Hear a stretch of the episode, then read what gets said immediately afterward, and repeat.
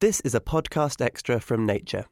Each week, Nature publishes a science fiction story in its Futures slot. At the end of every month, we read you our favourite.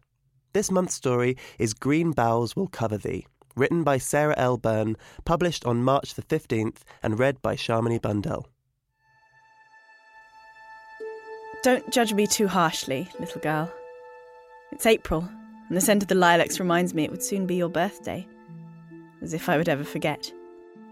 April was her birthday, although birth wasn't how I made her, and day meant nothing to her, with her chronobiology synchronized to standard temporal units. Still, she had a birthday. She was a person. June, and the world was green. That perfect budding green that lasts only weeks before the sun and the wind start to fade its freshness. She was perfect. The day she curled her apical meristem around my finger, I knew she knew me. July. How she grew, shooting up so fast. Some days I thought I could see her growing before my eyes, spreading, twining. I couldn't look away in case I missed something. Didn't want to affect the bonding by leaving her alone. I started to sleep in the lab. You had your nanny, didn't you, to watch you in our quarters? You had friends from school, homework to do. She was only a baby. She needed me more. August. The harvest time, the haymaking. I should have known what was coming. But it's a hazy, dreamlike time. The hay bales lie like sleeping giants in the field, and it's easy to forget how death looks like sleep from a far enough distance. October. You'd have loved October. That first day every year when you step outside and there's a chill in the air and a bit of misty drizzle and the smoke of a garden bonfire drifting on the breeze. I skipped September. I know. I don't want to go back to September. It's all lies anyway. I lied about April about the lilacs. There are no flowers here, no summer haze or rainy days or leaves burning in the fog.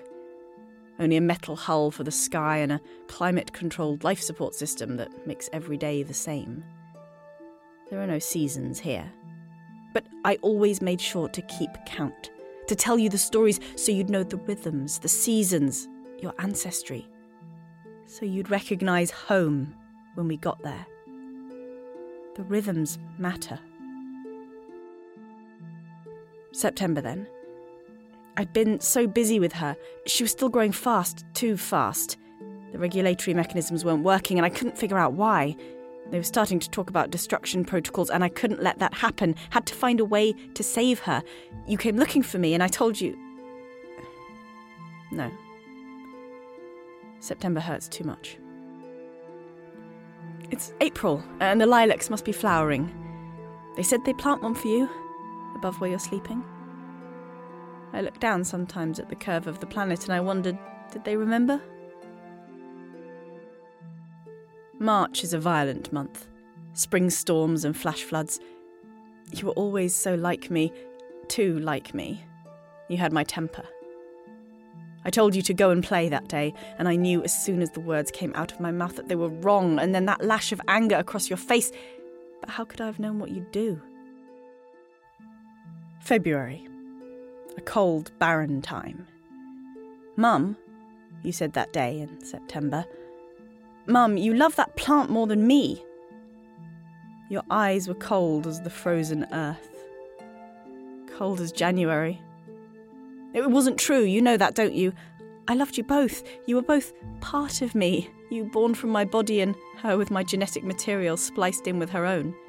The genes for receptors and neurotransmitters, oxytocin, serotonin, a bridge across species, across kingdoms.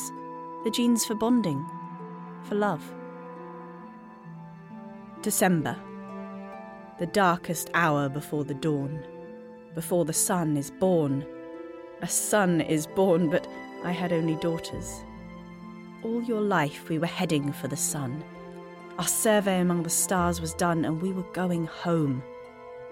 You were born so far from home, and that's why the stories mattered. We were getting so close when September came. November. The year heading inexorably into darkness. You'd been gone two months and we were approaching orbit, close enough that they'd take you home after all. But I wouldn't be with you.